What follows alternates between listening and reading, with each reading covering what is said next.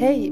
PS-podden är tillbaka efter ett uppehåll och det med en av Sveriges främsta idrottare, sportskytten Jonas Jakobsson. Med 17 paralympiska guld i bagaget satsar han nu mot sitt tionde raka spel. Avsnittet handlar om motivation, mentorskap och det mentala spelet både på och vid sidan av banan. Vi pratar också om hans tränaruppdrag och det faktum att han inför Rio tränat en av sina värsta konkurrenter. Och jag passar på att gissa vilka som är Jonas största idrottsliga ögonblick. Klippningen är som vanligt gjord av Daniel Sävström och jag heter Anita Gullberg. Innan vi kör igång så ska jag också förklara att helmatchen är en gren inom frigevär där skyttarna skjuter 3 gånger 40 skott i grundomgången. Här kommer Jonas Jakobsson.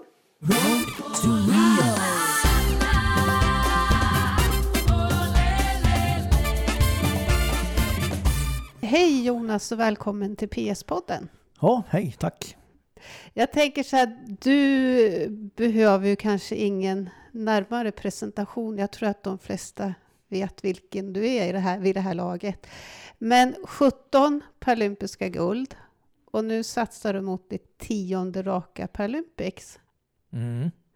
Eh, men vad jag undrar, för du bestämde dig väldigt sent den här gången, så att jag är lite nyfiken på vad var det som fick dig att satsa mot Rio? Ja, från början hade jag ju, hade jag ju definitivt inte tänkt det. Eh, efter London så kände jag mig ganska klar. Eh, sen lovade jag Pernilla då, som var förbundskapten att jag, eh, att jag skulle skjuta fram i alla fall över VM 2014.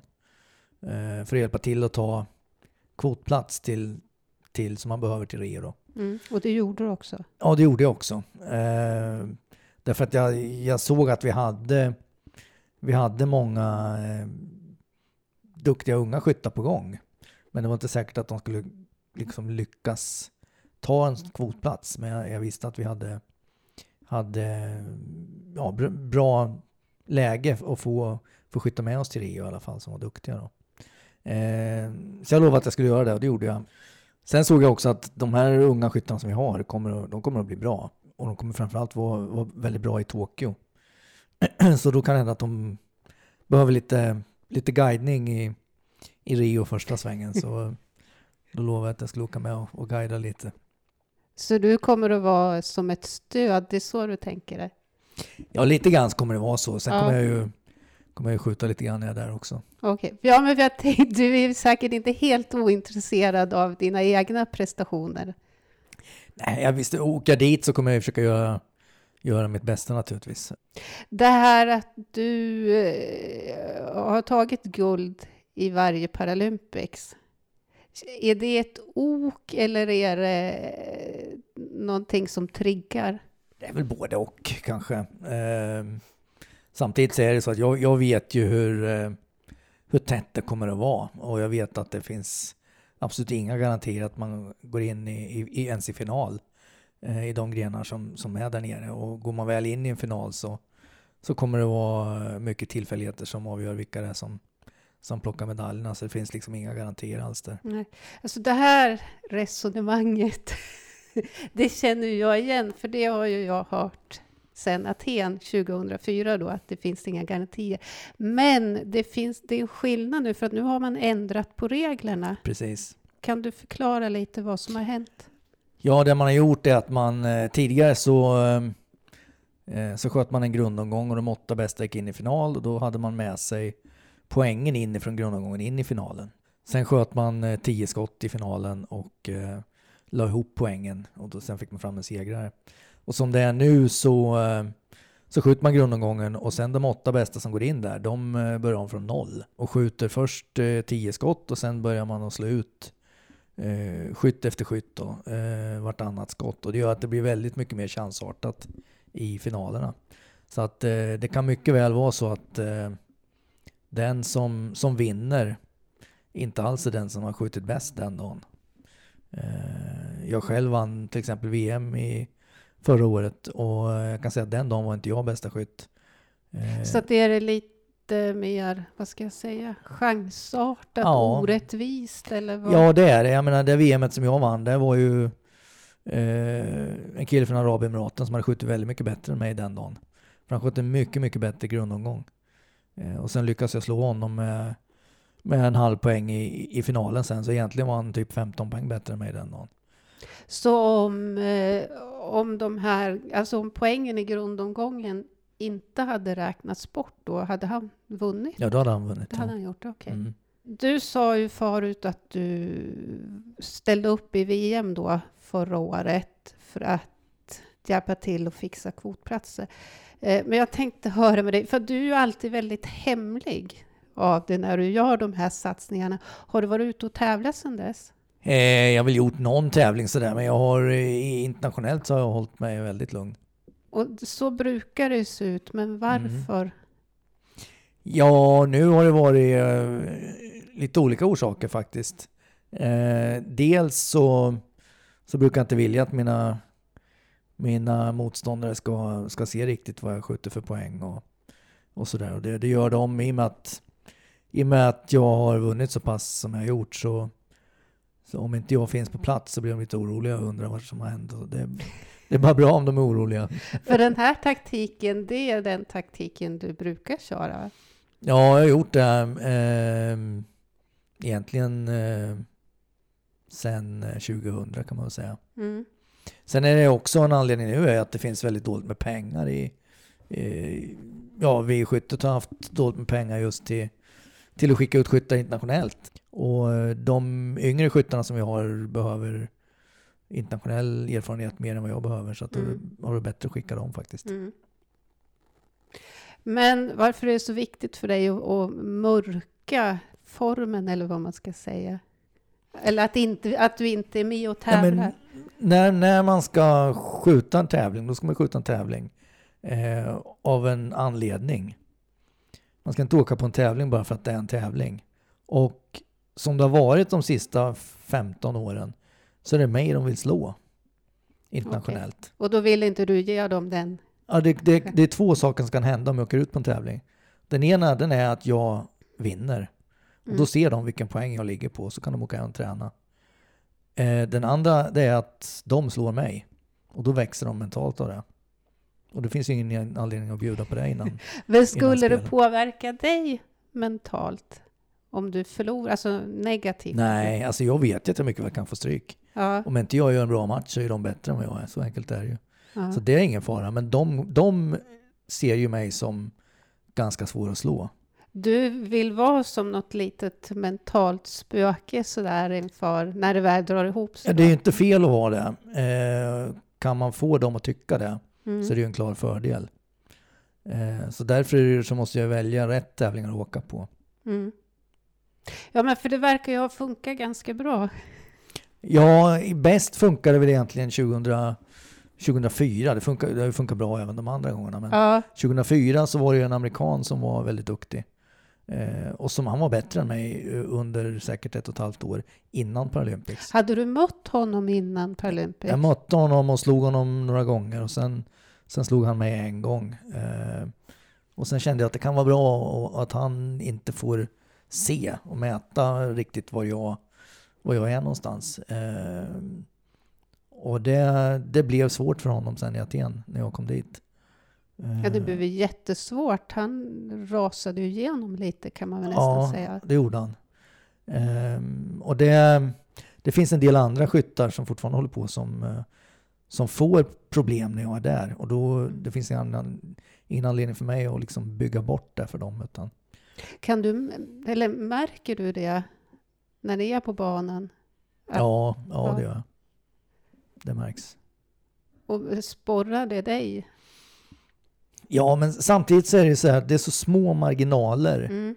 Så att eh, jag kan inte hålla på och tänka på vad de gör eller inte gör när vi är inne på, på tävlingsplats. Utan då måste jag fokusera på mitt. Mm. Eh, för om jag inte gör det, då kommer jag inte vara tillräckligt bra i alla fall. Eh, men däremot om jag innan det kan, kan liksom få dem att känna sig osäkra så då är det ju, eh, då, då ju det bra. Mm. Jag tänkte på Aten eh, av flera skäl faktiskt. Det ena var ju så att du inför varje tävling då skrev ner dig själv kan man säga och pratade om att eh, hur många andra som hade chansen och eh, att det var väldigt jämnt. Det är en ganska ovanlig metod det här att, att man liksom eh, ja, talar ner sig själv som idrottare. Jo, men samtidigt måste man ju inse att det är det håller på med en jämn idrott. Skytte mm. är en idrott där eh, minsta lilla misstag så är man ute. Eh, och då finns det ingen anledning att vara kaxig för att eh, jag vet mycket väl att jag kan åka till Rio och, och hamna utanför final alla gångerna. Eh, de andra är så pass bra och, och eh, det är liksom bara att inse det och då finns det ingen anledning att försöka snacka upp sig själv. Eh, jag vet att det är, jag, jag menar som nu till exempel, ingen av de världsskor som jag har haft eh, finns ju kvar. Det är andra som har skjutit bättre än mig och då mm. finns det ingen anledning att, att snacka upp sig. Eh, däremot så handlar det om att bita ihop och försöka göra det bästa man kan. Mm. Sen var det ju en, en annan sak också efter Aten. Eh, den här amerikanen som vi pratade om då, han, han sa ju till dig att det är bara att lägga av nu, eller hur? Ja, det gjorde han, ja. han tyckte att jag skulle lägga av, ja. Ja, för att det går inte att göra bättre än att ta fyra guld på fyra starter egentligen. Nej, nej det hade han ju rätt i. Men du kanske, bestäm... skulle ha, kanske skulle ha lagt av då. Men du var inte riktigt färdig då, kände du? Nej, det var jag inte och det var ju tur det. Eh, för sen gick det ju bra i Peking och, mm. och det lyckades ju bra i London också. Jag menar efter Peking eh, fick jag ju bragdguld och sådär så att det hade jag inte fått om jag hade lagt av 2004. Nej. Eh, så det, var, det var ju rätt att fortsätta då. Det var det ju. Om det är rätt att fortsätta efter London, det, det får vi ju se då. så småningom. Men ja. Ehm, eh, samtidigt så, så känns det så att det är ju... Jag tror ändå det var, kanske var rätt att jag fortsatte, för hade jag inte gjort det så, så hade vi kanske inte drivit så pass mycket så vi hade fått ihop de här nya duktiga skyttarna. Nej, men för det ser ut som att det kommer att kunna bli en ovanligt stor skyttetrupp Rio. Ja, vi har sju stycken som är in, inkvalade nu. Ja. Och det är det största vi har haft på 20 år. Ja. 1996 eh, var vi sju stycken också. Eh, och tittar man tillbaka så direkt efter London så eh, då såg det ganska mörkt ut om vi tittade framåt. Mm. Eh, och eh, det var ju först egentligen året efter där som vi, som vi fick igång de här och, och, och liksom fick in en, eh, en bra en bra trupp. Eh, så, så på det sättet så var det kanske bra att jag fortsatte också för att vi, vi lyckades jobba fram det på, på ett väldigt bra sätt. Mm. Känner du ett ansvar för, för sportskyttet och att de här som kommer in nu ska få en bra miljö att växa i, eller hur jag ska säga? Ja, men lite grann gör jag ju det. Jag, ja. menar, jag har varit med eh, sedan 70-talet. Mm. Eh, jag menar, när jag började med, med med skyttet på, på handikappsidan så eh, de första åren jag var med, då hade det alltså bara handikappskyttet funnits i ett par år. Så jag har ju varit med hela resan egentligen. Mm. Och som det såg ut efter, efter London så såg det mörkt ut för vi hade inte mycket eh, bakom. Vad är det som har gjort att det ser så himla bra ut nu? Vi jobbade under, under egentligen eh, sista delen av 2012 men, men hela 2013 också så jobbade vi väldigt bra med rekryteringen. Eh, och vi, vi gjorde ett bra arbete med att få fram nya skyttar och vi, vi dammsög egentligen eh, även de frågor som vi hade fått tidigare. Och, och, och gick, gick tillbaks ut och, och eh, hittade de som vi, som vi liksom hade fått lite förfrågningar ifrån. Mm. Eh, och såg att de, flera av dem var ju sådana som hade skjutit under lång tid. Och ja, för jag bra. tänker med tanke på att det då såg mörkt ut 2012, 2013 och sen mm. idag så sitter ni här och har sju som har liksom kvalat in sig. Det är mm. ju ett jättestort steg på väldigt kort tid. Ja, det är det. Dels så har vi eh, haft ett par skyttar som har, som har skjutit men, men som inte har varit kopplade alls till, till handikappskyttet men som har skjutit vanligt skytte. Eh, och som har varit duktiga. Mm. Eh, Jocke är ju en sån. Jocke Norberg som, som ju skjuter pistol då. Även då Håkan Sköld som nu tyvärr inte kvalar in till, till Rio. Men sen har vi ju nu, vi har tre stycken som har, som har kvalat in nu till Rio. Mm. Eh, som är väldigt unga. Eh, dels har vi Elinor som ju, eh, Jag tror inte hon har fyllt 18 än. Eh, och jag menar 2012 så var hon väldigt ung. Så det så var ju, var ju eh, så hon har ju kommit nu och även då Martin Hell som ju är eh, precis 21. Eh, och jag menar för fyra år sedan så, så var han ju 16-17. Eh, och, och likadant då Filip som ju också är, är samma ålder. Så vi har ju ganska unga skyttar nu som, som ju för, för fyra år sedan inte kunde vara aktuella egentligen. Så det finns en ganska lovande framtid? Ja, det är det vi, det är det vi ser och det är Mm. det vi hoppas också. Och nu har vi dessutom bakom det här laget ytterligare eh, några stycken som, som knackar på. Du sa ju själv att du har varit med nästan från start av paraskyttet. På vilket sätt har det förändrats på de här åren som du har hållit på? Ja, det har ju förändrats på samma sätt som, som den övriga idrotten egentligen. Alltså om, man tittar, om jag tittar på sportskytte i största allmänhet så är det förändrats lika mycket under de här åren. Eh, så vi har väl följt med den utvecklingen egentligen. Konkurrensen då, har den hårdnat? Ja, den har väl hårdnat till, till viss del, det har den gjort. Mm. Eh, det är fler nationer som är bra nu. På de första Paralympics som jag var med 80-84 så var det eh, lite färre nationer som var med.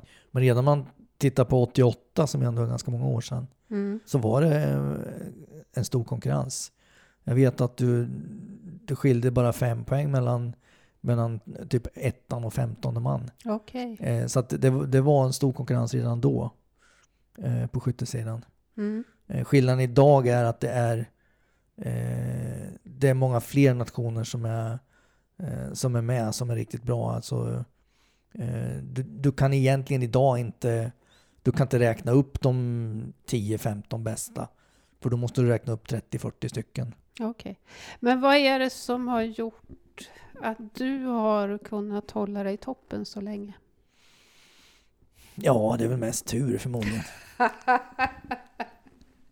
Bara?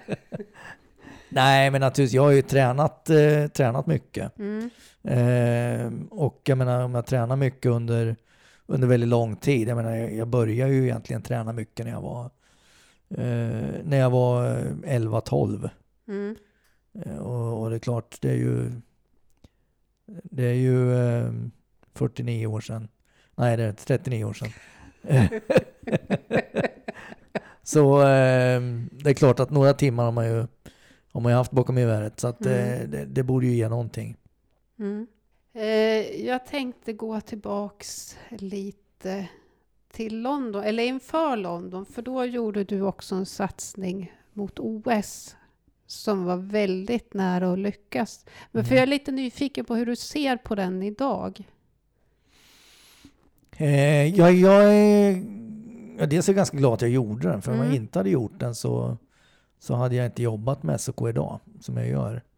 Eh, och de på SOK tyckte att jag, min satsning som jag gjorde var eh, att jag gjorde den rätt. Att jag gjorde den på, på ett sånt sätt så att de tycker att jag eh, ska hjälpa de andra i, i SOKs program idag och, och, och vara mentor till dem. Så att det, på det sättet var det väldigt bra. Mm. Ehm, om jag tittar tillbaks och ser vad, vad jag skulle ha gjort annorlunda kanske så eh, det, var, det var ganska tungt att göra två satsningar Mm. eh, parallellt på det sättet. Eh, för jag var, jag var ju aldrig hemma. Alltså var, var man inte på träningsläger med ena landslaget så var man på träningsläger med andra landslaget. Eller också var man på tävling med det ena landslaget eller med det andra landslaget. Eh, så det blev ju väldigt mycket tid på resande fot. Mm. Eh, så var det. Så det, det, det var ganska tungt och det tog eh, ganska mycket energi. Dessutom skulle jag nog kanske rent träningsmässigt, om jag hade gjort om det, valt att skjuta lite mindre liggande än vad jag gjorde. Och kanske delat upp och skjutit mer, eh, eh, mer varierad träning. Okej, För liggande var ju den grenen som du skulle ha kvalat in på då till Ja, OS. Ja, Men precis. menar du att du tränade för mycket eller? Eh, jag, ja, jag skulle nog ha varierat träningen mer än vad jag gjorde. Eh, den blev ganska monoton. Mm. Eh, och hade jag, hade jag brytit upp den lite mer så hade det kanske varit effektivare. Eh, Det är svårt att säga förstås, men påverkar det resultatet tror du? Nej, det tror jag väl kanske inte. Ehm, eh, det, det, tror jag inte egentligen. Ja, det, det kan ha påverkat resultatet i Paralympics. Mm. Det kan det ha gjort. Fast det blev väl en guldmedalj i alla fall? Ja, det blev guld och silver i alla fall. Men, men eh, eh, stabiliteten i skyttet i de grenarna blev nog lite lidande. Mm. Det tror jag. Sen är det inte säkert att, att medaljvalörerna hade blivit annorlunda. Det tror jag inte. I helmatchen till exempel som jag ju vann ja. så, så var det ju, jag låg efter i stort sett hela matchen. Eh, och kanske att jag inte hade behövt göra det.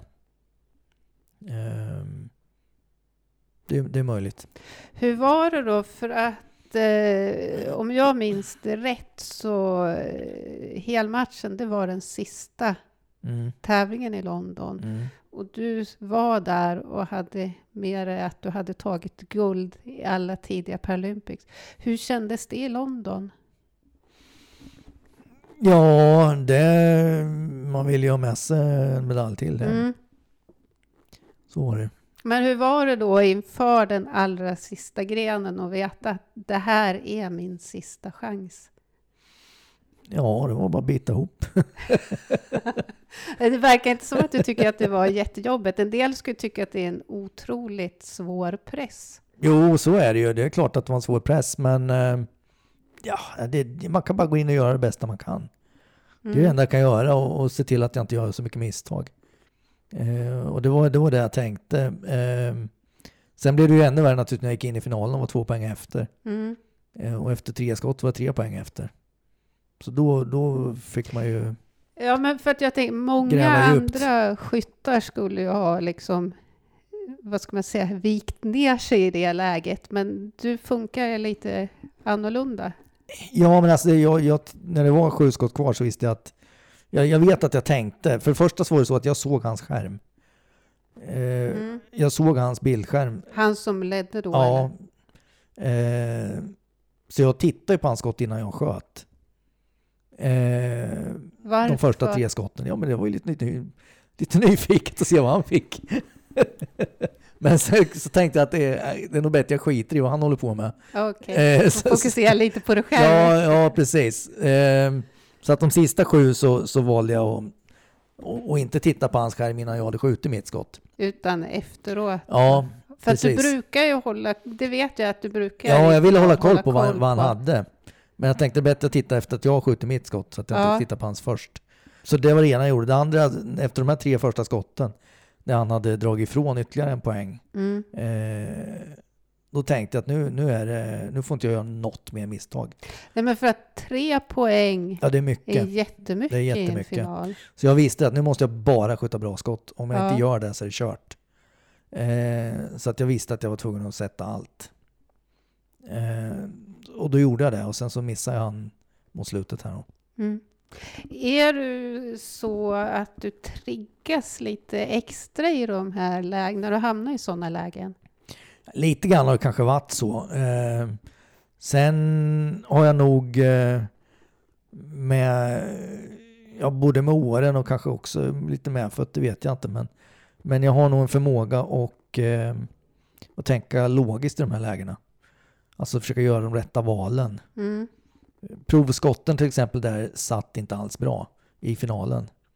Eh, men jag tyckte att jag sköt bra. Och då känner jag, då är, det, då är det någonting som inte stämmer. I och med att jag trycker av och tycker att det är ett bra skott mm. och så sitter det nio i alla fall.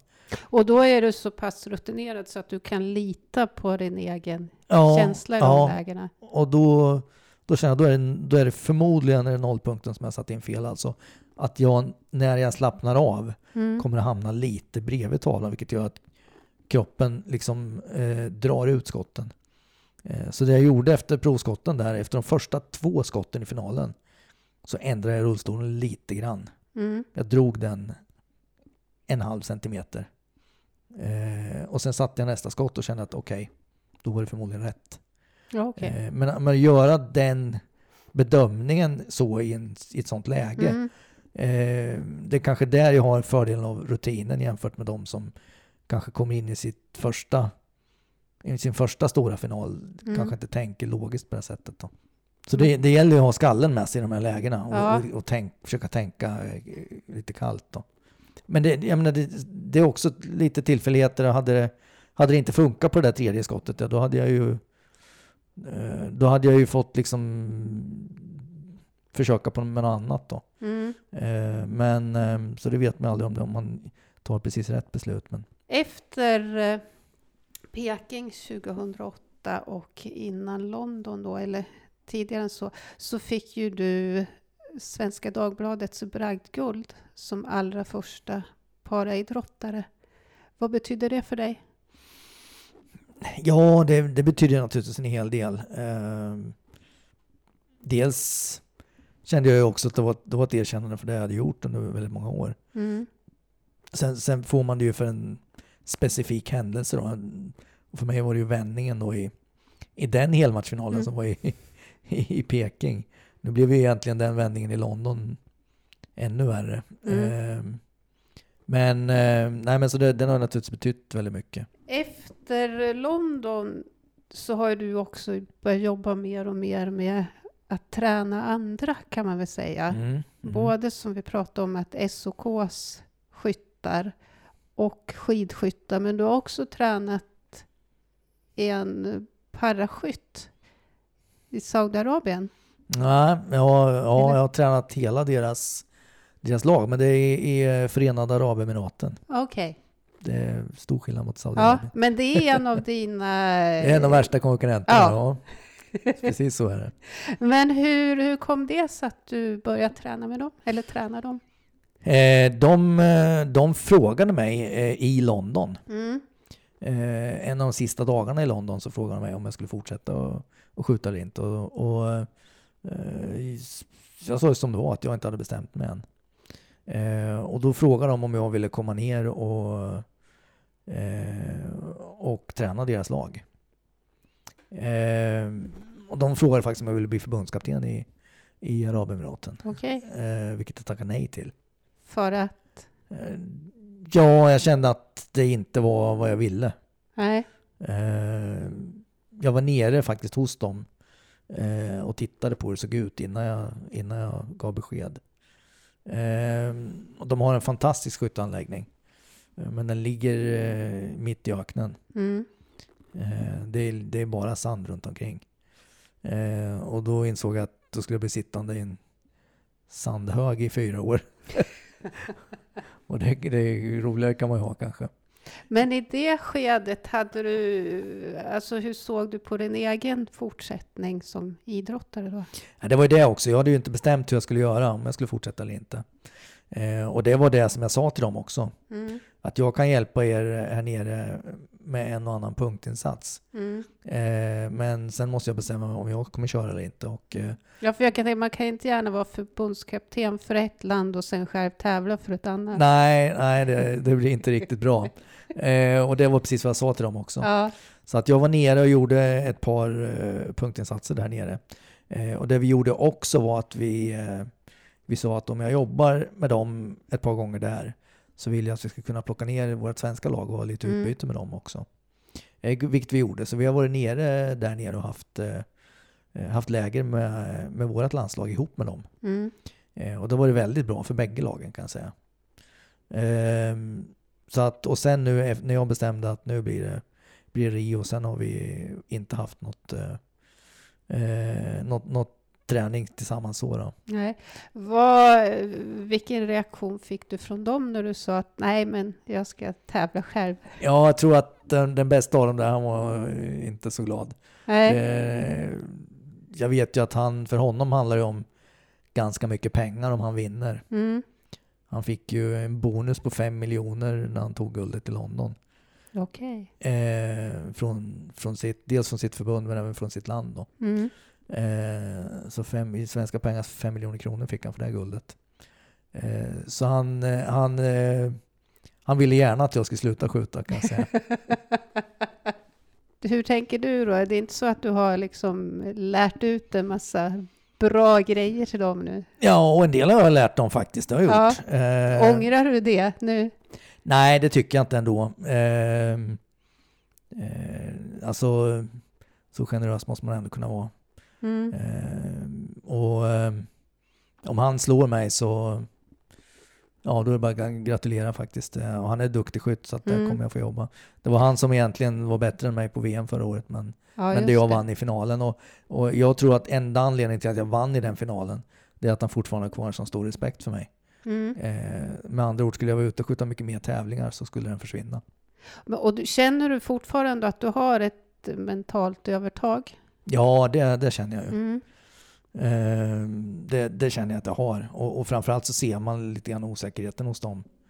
Eh, och, Är det något som du utnyttjar när du sitter där i en final? ja, det gör jag ju också. På vilket sätt då? För vad jag har förstått så är det ju ett visst psykologiskt spel Ja, det är ju. Det- Ja, man sitter ju och blänger på varandra eh, Ja. en hel del innan och sådär. Och då märker man ju när de som viker ner blicken att det är, att man har ett övertag. Eh, Så är det ju. Och, och gärna när man skjuter ett bra skott att man, att man liksom visar det. Att, att, ja, Hur då? Liksom där- genom någon gest? ja, genom att bara titta på dem lite. Okej. Så, så eh, det finns en del som har, som har svårt med, med det naturligtvis. Då. Mm. Eh, men sen handlar det om att, att, att fokusera på det man själv gör i första Mm. hand. Då.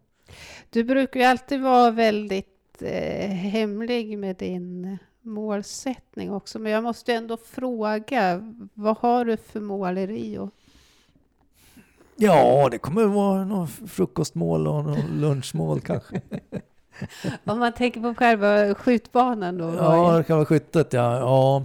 Nej, det, det vill jag nog hålla mest för mig själv. Mm. Ehm, eh, det jag hoppas är att vi kommer att och, eh, ja, dels lyckas bra hela, hela vår trupp då. Mm. Eh, och att det blir, blir bra spel för de här eh, eh, lite yngre skyttarna som vi har med oss. Så att de får, eh, får känna att det, att det är kul att vara på Paralympics. Mm. Eh, så att de känner att det ska bli, ska bli riktigt kul att satsa mot. Så Och de Tokyo. kommer du inte att sitta och blänga på om ni hamnar i samma final, eller? Nej, nej. det, det gör jag väl inte just då i alla fall. Mm.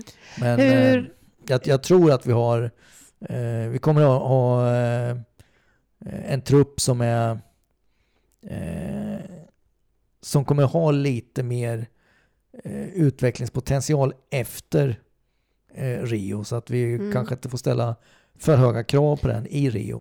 Har du själv funderat någonting på efter Rio? Ja, Rio kommer att vara sista Paralympics för Det mig. är du helt ja, säker på så är idag? det. För annars så tänker jag så här att skytte kan man ju hålla på med ganska länge. Ja, ja, det är det jag har gjort. Ja, men ännu längre, för jag tänker du har ju en eh, konkurrent eller kollega vad säger, eh, från Australien. Libby Kosmala. Ja, precis. Som är typ 70 eller något Ja, sånt eller där. 105 eller vad hon är. Jag Ja. vet inte riktigt. Nej, hon är, hon är över 70. Hon Ja. är 70... Hon var 73, 74 någonstans tror jag. Men hon är fortfarande aktiv? Ja, hon kommer vara med i Rio. Ja. ja. Så att du har ju några år till om du vill. ja, men hon är i sinnet mycket yngre än vad jag är. Ja, eh, jag tänkte också höra med dig. Eh, jag har en fråga som jag ställer till alla. Eh, som jag tror blir lite svår för dig, men vi kör den i alla fall. Och det är vilka som har varit dina tre största idrottsliga ögonblick. Ja, då frågar han vad är ett idrottsligt ögonblick? Ja, det får ju du Ja, avgöra. ja. Ehm, det är ju inte så lätt då. Det, tre är ju, är ju lite svårt. Mm. Ehm, Jag kan säga så här att jag, på vägen hit så funderade jag lite på den frågan. Mm. Så att jag kan ju plocka mina av dina. Ja, ja. Ja. ja, de vill jag höra. Och då tänkte jag så att det skulle vara det första Paralympicsguldet Mm. till exempel. Mm, Eh, sen de fyra gulden i Aten mm, plus bragdguldet. mm. Ja, det, den, den, Som ett exempel. det, var, det var ett bra exempel, ja. eh, ja, men det, det, det ligger ju nog ganska, ganska bra i, i eh, eh, men vad jag tänker också. Mm. Det första är, ju- är ju speciellt. Eh, Mm. och, och även eh, det i Aten var väldigt speciellt. det kommer inte hända att någon tar alla fyra igen, det tror inte jag. Därför det Eh, måste ju vara helt otroligt att gå in och ha fyra starter och vinna alla fyra samtidigt som man vet att det är så otroligt jämnt. Ja, alltså om man tittar på de som var på pallen där Mm.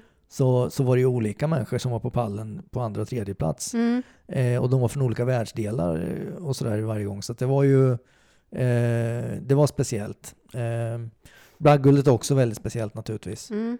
Eh, så de tre är, är bra val. Eh, Har det du något jag, annat Ja, det jag skulle kunna lägga till är ju, är ju faktiskt i sista i London. Mm.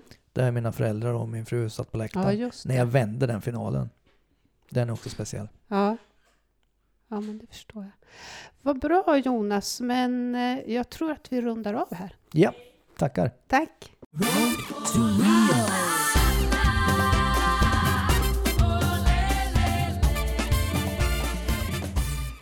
Tack för att du lyssnat. Jonas Jakobsson är inte så aktiv på sociala medier men de svenska paraskyttarna har en sida på Facebook. Sök på Svenska handikappskyttelandslaget om du vill följa dem. Och PS-podden finns som ni vet på Facebook och ni får gärna gå in och gilla sidan. Podden finns också på iTunes och Acast och jag skulle bli väldigt glad om fler vill gå in och betygsätta oss på iTunes. Jag hoppas att vi hörs igen.